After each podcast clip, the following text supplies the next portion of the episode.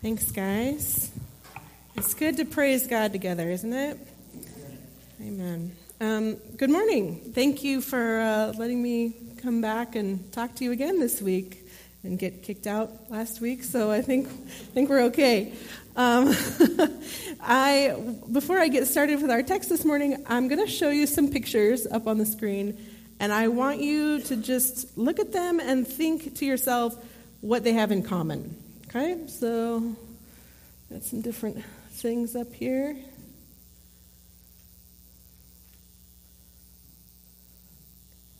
Anyone have a anyone have a guess? What are they, Mike? There's much more that you can't see than you actually see. Ding ding, right there. All right, good job.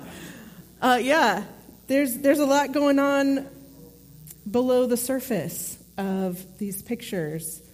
Uh, they, don't, they don't tell the whole story when you look at them. Now, in order to get the whole story, to get to the reality of what's being shown, you, ha- you have to go below the surface, right? You have to look and see what else there is. And our Christian fellowship with one another is like these pictures sometimes. Uh, we, we interact at the level of what we can see and what we're willing to show one another. And sometimes that's, that's a lot, and sometimes it's not very much. But if we're willing to go deeper, to go below the surface of that regular, everyday interaction, then we can get into the realm of true fellowship and we can find encouragement for living the Christian life. Our text today is Philippians chapter 2, verses 19 through chapter 3, verse 1. And it's a passage that, um, if I'm being honest with you guys, I have kind of breezed right by in the past because um, well, you'll see when we read it. Uh, it's one that, that maybe is kind of easy to overlook. So why don't you turn there in your Bibles if you like, or it's going to be up here on the screen, and you can follow along as I read it to you. But I hope in the Lord Jesus to send Timothy to you shortly, so that I also may be encouraged when I learn of your condition. For I have no one else of kindred spirit who will genuinely be concerned for your welfare. For they all seek after their own interests, not those of Christ Jesus. But you know of his proven worth, that he served me in the furtherance of the gospel like a child serving his father. Therefore, I hope to send him immediately, as soon as I see how things go with me. And I trust in the Lord that I myself also will be coming shortly. But I thought it necessary to send to you Epaphroditus, my brother and fellow worker and fellow soldier, who is also your messenger and minister to my need because he was longing for you all and was distressed because you had heard that he was sick.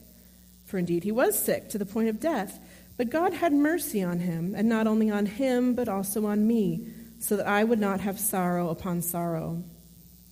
Therefore I have sent him all the more eagerly, so that when you see him again, you may rejoice, and I may be less concerned about you. Receive him then in the Lord with all joy, and hold men like him in high regard because he came close to death for the work of Christ, risking his life to complete what was deficient in your service to me. Finally, my brethren, rejoice in the Lord. To write the same things again is no trouble to me, and it is a safeguard to you.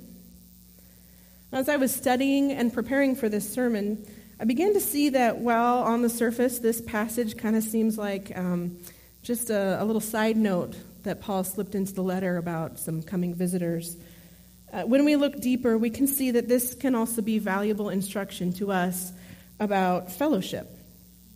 Now, Paul trusted that the Philippians' fellowship with Timothy and Epaphroditus would be a source of encouragement for them, and that it would help them as they continued their work uh, spreading the gospel. And the same is true for us. The Lord can use our, our fellowship with one another to encourage us as we do the work of living um, in ways that honor Christ and, and spreading the gospel with others. How does, how does this work? You might be asking. Well, I'm going to tell you. This passage uh, suggests several ways that that works and, um, and how we can receive uh, encouragement through authentic fellowship with one another. First of all, the Lord encourages us through fellowship by giving us examples of faithfulness. Let's look again at what Paul had to say about these two men, Timothy and Epaphroditus. And we can glean from the text that both of these men had previous relationships with the, the church in Philippi. And in fact, if you go back to the book of Acts and read in chapter 16, you can see that Timothy was with Paul when Paul established the church in that city. And Paul and his companions spent enough time there that they were able to form a close bond with, with the people in the city there. And Epaphroditus apparently had such a relationship with the, the people in Philippi that Paul expected his visit with them would be a source of great joy. So, what do exactly the Philippians know about these two men? Well, first, in verse 22, Paul says about Timothy, I have no one else of kindred spirit who will be genuinely concerned for your welfare, for they all seek after their own interests, not those of Christ Jesus. But you know of his proven worth, that he served me in the furtherance of the gospel, like a child serving his father. It seems like Paul was surrounded by people who had more concern for themselves than for uh, being faithful to Christ. And Paul says as much back in chapter 1, verse 30 or verse 15 and following, when he is talking about the state of affairs among the believers in Rome where he was in prison. He said in verse 15, some, to be sure, are preaching Christ even from envy and strife. They proclaim Christ out of selfish ambition rather than from pure motives thinking to cause me distress in my imprisonment. Now, in contrast, Timothy had served alongside Paul faithfully for years, and Paul speaks of him as a kindred spirit, someone who's genuinely concerned about the Philippians. It's also clear that Epaphroditus was an example of faithfulness. Paul stated in verse 30 that he came close to death for the work of Christ and risked, risked his life to serve Paul when the Philippians were unable to. Now, what it doesn't say is that Epaphroditus delivered a gift from the church in Philippi to Paul in Rome in prison. And this was a distance of about 1,200 miles. And he traveled this distance while he was sick. And the route that he would have taken, it could have taken up to a couple of months for him to get there. So he was traveling very ill to take this gift from the Philippians to Paul. I'm going to talk about faithfulness. When I'm sick, I don't want to get out of bed, let alone travel halfway across the earth to deliver a gift for someone else that's not even from me. So it's no wonder that Paul said in verse 29 that the Philippians should hold Epaphroditus and men like him in high regard. Now, Paul went out of his way to send these two guys while he was in prison, and he chose two particular men who had track records of faithful service. Why would this have been an encouragement to the Philippians? Well, we talked last week about some of the difficulties that the, the church of Philippi would have been having. Uh, they, were, they were being persecuted, and if you remember back in chapter 1, verses 29 and 30, Paul acknowledged that the Philippians were going through some of the same struggles that he was having. Um, so they were, they were being persecuted, they were being opposed by the people in their city because of the gospel of Christ.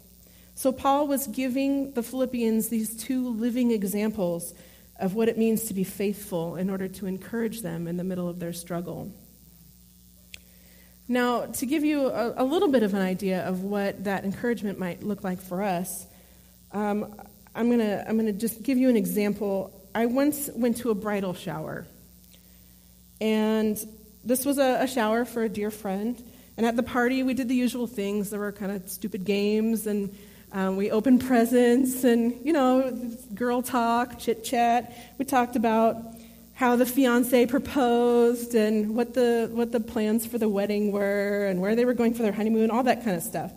But the thing that I really remember was that at some point during the shower, there, those of us who were already married were asked to give some advice to this woman about what it looks like to maintain a successful marriage over time. She wanted to learn from people who had been in her shoes and see if they had some ideas for how to successfully navigate some of the, the pitfalls that are inherent in joining two lives together. Now, some of the women at the party had been married for many years, and they had, they had a lot of advice about how to faithfully maintain a marriage through some of the inevitable tough times that were ahead. We all understood, those of us who were already married there, we understood that marriage can be um, joyful, but it can also be difficult. And so we shared our experiences with this woman in order to encourage her. Now, over the years since that shower, my friend mentioned the advice that she received from those who shared there. And I know that some of it has been helpful to her, and that as she's gone through her own struggles, she's been able to draw on some of that wisdom that she received. It's the same for us when we share our stories of faithful Christian service with one another. We can encourage each other to persevere through our struggles in following Christ and spreading the gospel. Now, in order for this to work, however, our fellowship must be authentic. We cannot be encouraged in faithfulness if we never hear about that faithfulness. And we won't hear about the faithfulness of others if our interactions just stay at the level of, hey, Mike, how's it going? Good morning. Good. good. You have a good week? Yeah. Oh, great. I'm, I'm glad to hear that. Hey, there's cake. Yeah. Yeah. I'm going to go get some cake. Have a good week. Now, that's not going to work. That's not going to get us to the deeper level. Now, I'm not saying that every interaction we have is going to be this deep theological conversation where we bare our souls, but sometimes we should be going there. Now, there are lots of examples of what this looks like, uh, what authentic fellowship looks like in the scripture. In Acts chapter 2, verses 42 through 47, we can see a description of the, the Christians in the early church. They spent time together devoted to teaching, fellowship, sharing meals, praying, caring for each other's needs, and praising God. And I'm sure that not all of their conversations were profound theological discussions about, about the Trinity or, you know, all those things. But they were doing life together on a regular basis. And obviously, they were very close with one another. And in that kind of fellowship, the sharing of stories and of struggles and triumphs is inevitable. Now, John, 1 John chapter 1, verses 5 through 7 talks about how our fellowship with each other is based in our fellowship with God. And he says, This is the message we have heard from him and declare to you God is light in him there is no darkness at all. If we claim to have fellowship with him and yet walk in the darkness, we lie and do not live out the truth. But if we walk in the light as he is in the light, we have fellowship with one another, and the blood of Jesus, his son, purifies us from all sin. So, in other words, our ability to have fellowship with each other flows out of our fellowship with Christ. And it makes sense that we would need to have that relationship with God first before we can have it with others. And our experiences of being fellowship, being in fellowship with God over time, that's what we need to be sharing with each other and encouraging each other with. Hebrews chapter 10 verses 24 and 25 says that Christians should be spurring one another on toward love and good deeds and encouraging one another. And how else can we do this but through our interactions? The best way for us to have this kind of fellowship that spurs us on and encourages us is by being intentional. Taking the time to find out other people's stories, especially those people who have long histories of faithful service to the Lord. Now, during our fellowship hour, please, by all means, catch up with your friends, have your snack. But occasionally, Take time to be purposeful in your conversations with other people. Share things that are real about your life and about your struggles and your joys in following Jesus. This will take some vulnerability and it will take some courage, but in the long run, it will be worth it. Now, another great place to have this kind of fellowship is within a small group.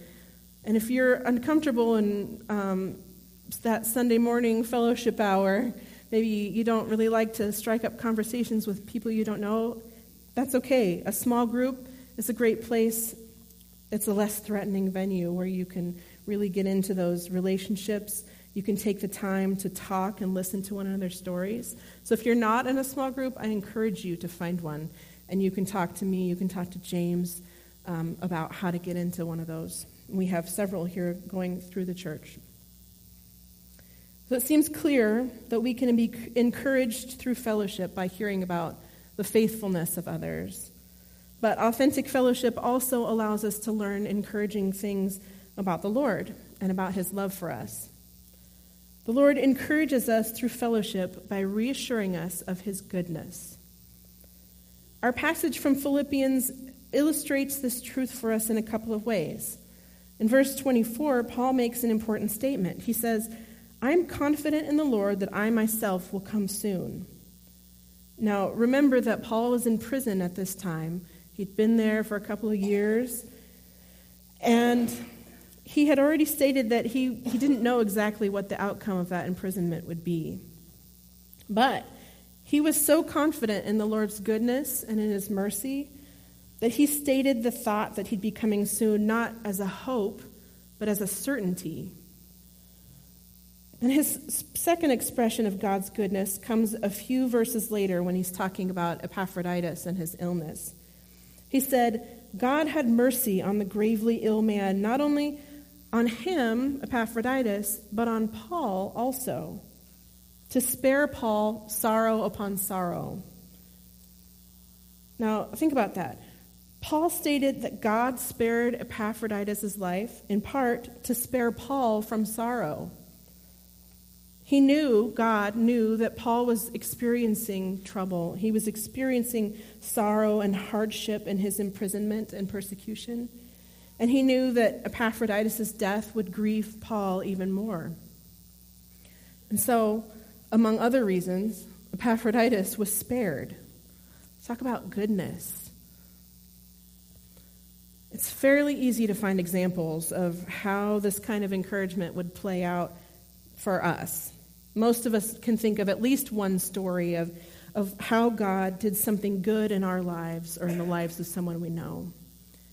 Raise your hand if you were here back in 2004 when Bruce England came back to church after his, his horrible accident. Who remembers that? Now, if you weren't here, I'm, I'm going to fill you in a little bit. While he was working at his job in a warehouse, Bruce's legs were crushed by falling materials. He suffered massive injuries. And there was a very real possibility that he might lose his legs or even his life. And as a congregation, we went to our knees for months on Bruce's behalf and on behalf of his family as he endured dozens of, almost about a dozen surgeries, right, Bruce? Yeah. And he spent close to a year doing painful physical therapy. We worried about Bruce and we prayed for him. And we prayed for the kids that were still at home. And there were times when we wondered if Bruce was going to make it. So you better believe that when Bruce, when he walked through those doors, we rejoiced. As church, as a congregation, we celebrated God's goodness. The fact that Bruce was able to walk in here showed us, tangibly showed us, God's goodness and his mercy. And we saw that Bruce not only was able to live, but to walk. Now, it can be easy at times for us to become discouraged in our Christian walk.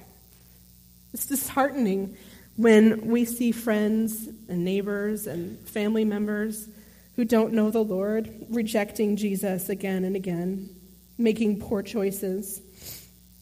And we get tired and bad things happen. We forget that we have an almighty Savior God with us. So, stories like Bruce's can remind us of God's goodness and serve to give us hope and encouragement when we go through our own trials. Now, throughout Scripture, there are numerous examples of times when the act of remembering the miraculous works of the Lord served as an encouragement to the people. Over and over, the Israelites were instructed to remember God's mighty works in bringing them out of Egypt. And back in Deuteronomy 7 17, when being given the law and told that they would take possession of the promised land from those who currently inhabit it, Moses said this to the people. He said, You may say to yourselves, These nations are stronger than we are. How can we drive them out? But do not be afraid of them. Remember well that the Lord your God, what the Lord your God did to Pharaoh and to all Egypt. You saw with your own eyes the great trials, the signs and wonders, the mighty hand and outstretched arm with which the Lord your God brought you out. The Lord your God will do the same to all peoples you now fear. Reminding themselves of God's goodness gave them the courage they needed to face many armies that, they would, that would oppose them. And in Psalm chapter 30, Psalm 30, David praises the Lord for rescuing him from his enemies, saying, You turned my wailing into dancing. You removed my sackcloth and clothed me with joy, that my heart may sing your praises and not be silent.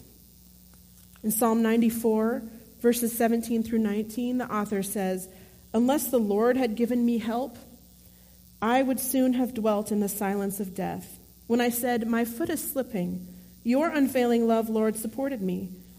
When anxiety was great within me, your consolation brought me joy. The memory of God's goodness was a source of encouragement in each one of those examples, and there are many, many more. I realize that not every story of God's goodness will be as dramatic as Bruce's story or as the Israelites' story. But we each have our examples, and they're powerful. We have our own stories of how God has shown his goodness in our lives.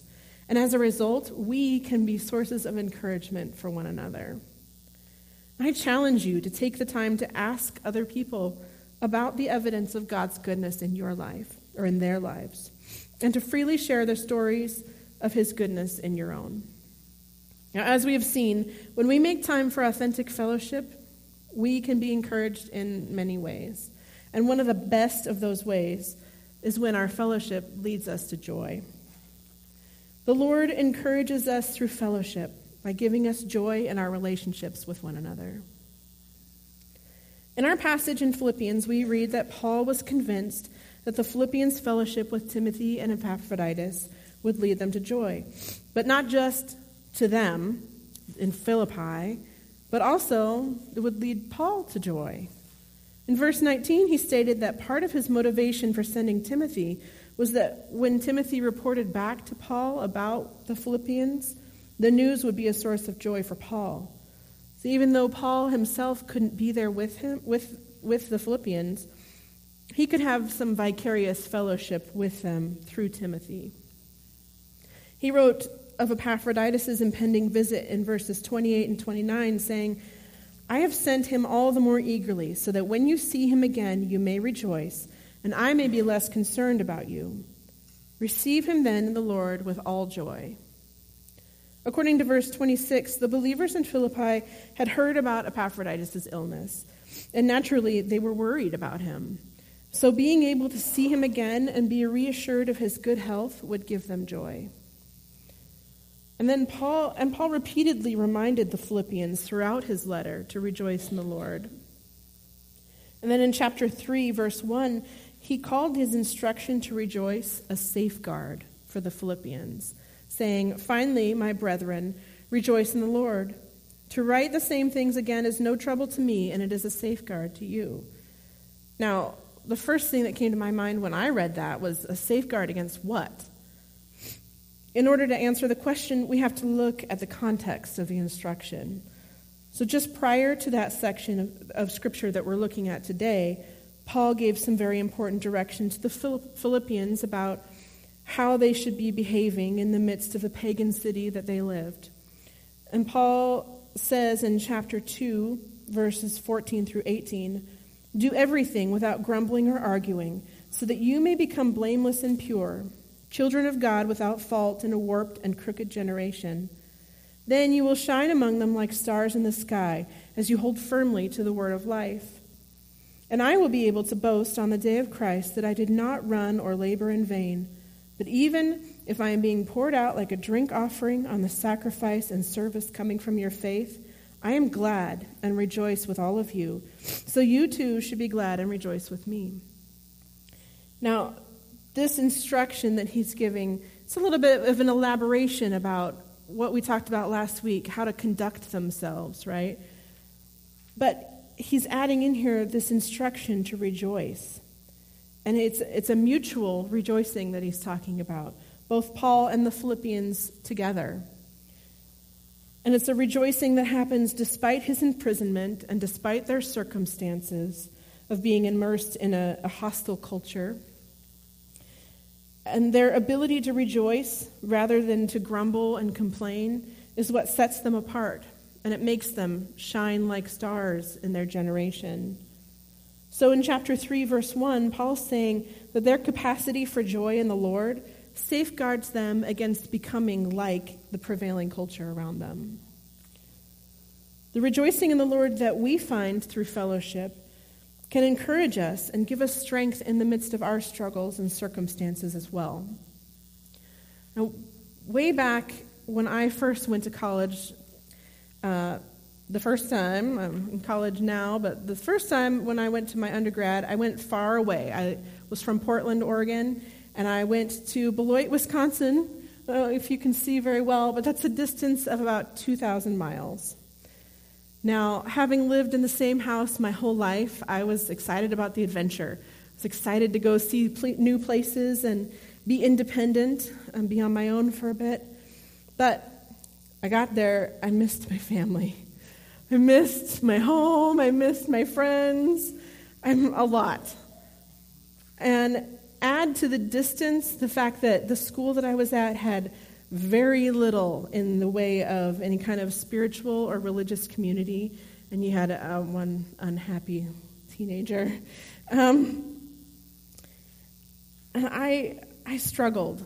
I struggled with, with missing my people back home, but I also struggled with not having any real Christian fellowship where I was at.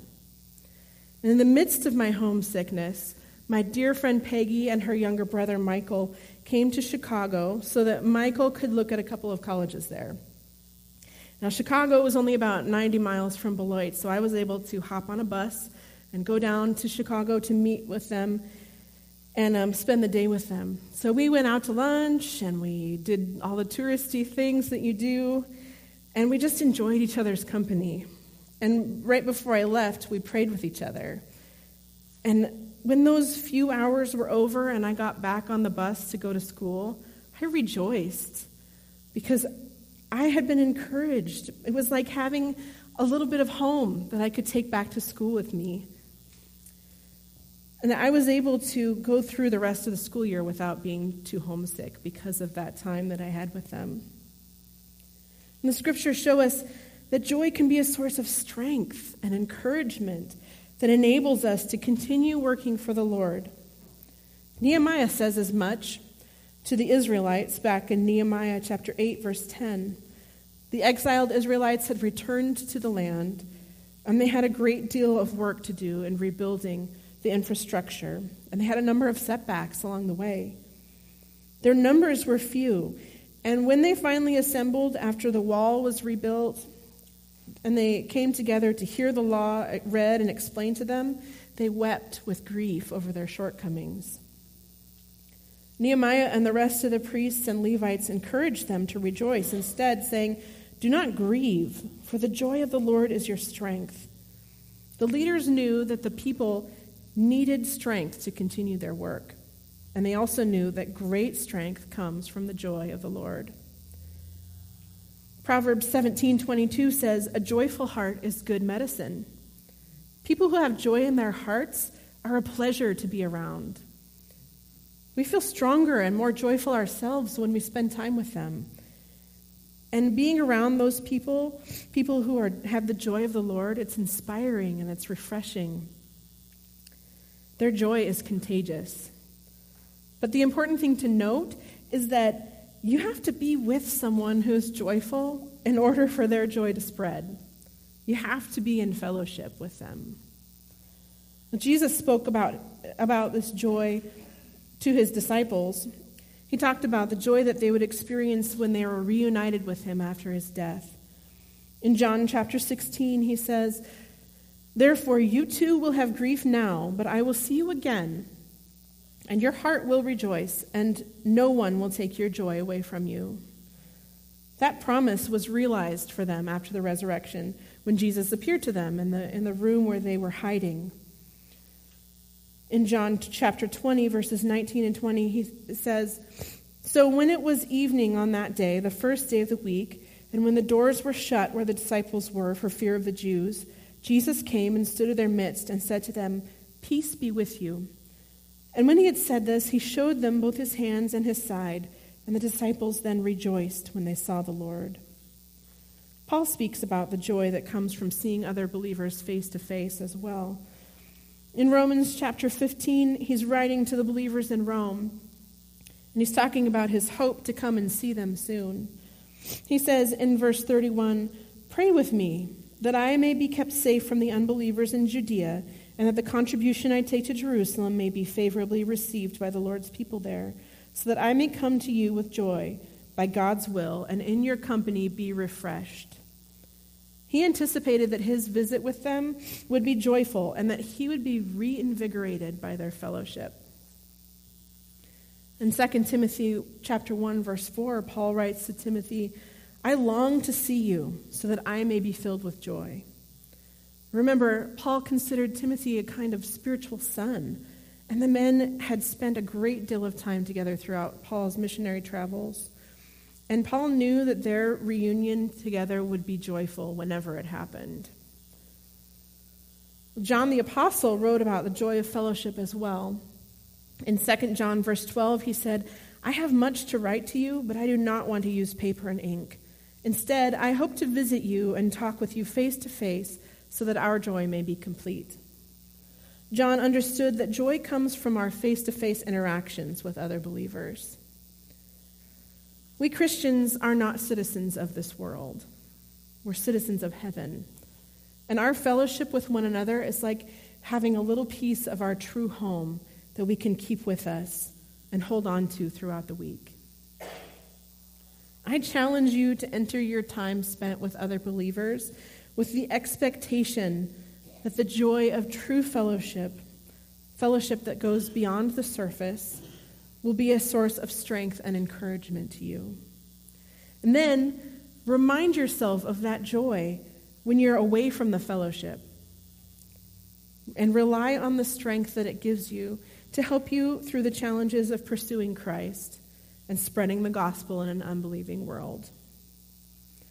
In the midst of our busy lives and our many distractions and concerns, it's easy to let our time spent together stay right at the surface level of interaction.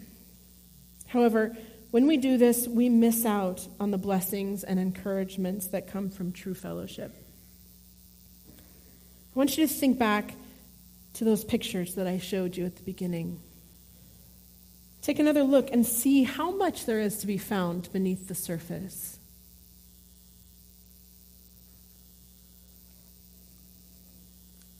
Each one of us is like that iceberg or the potato plant.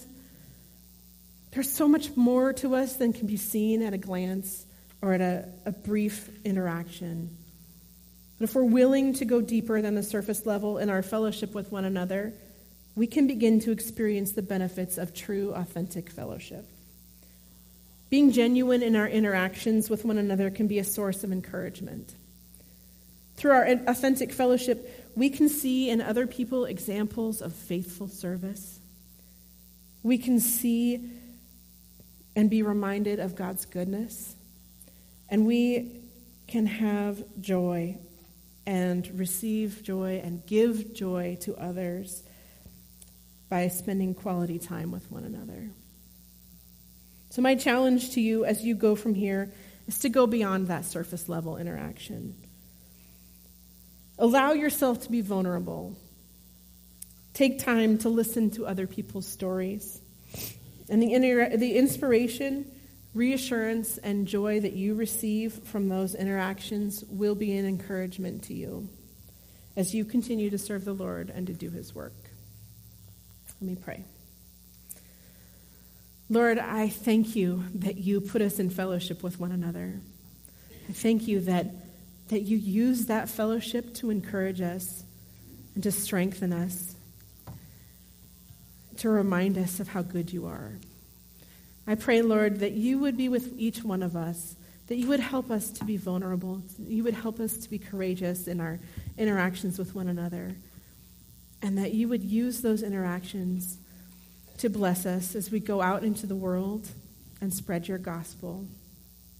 We love you so much, Lord, and we pray in your name. Amen.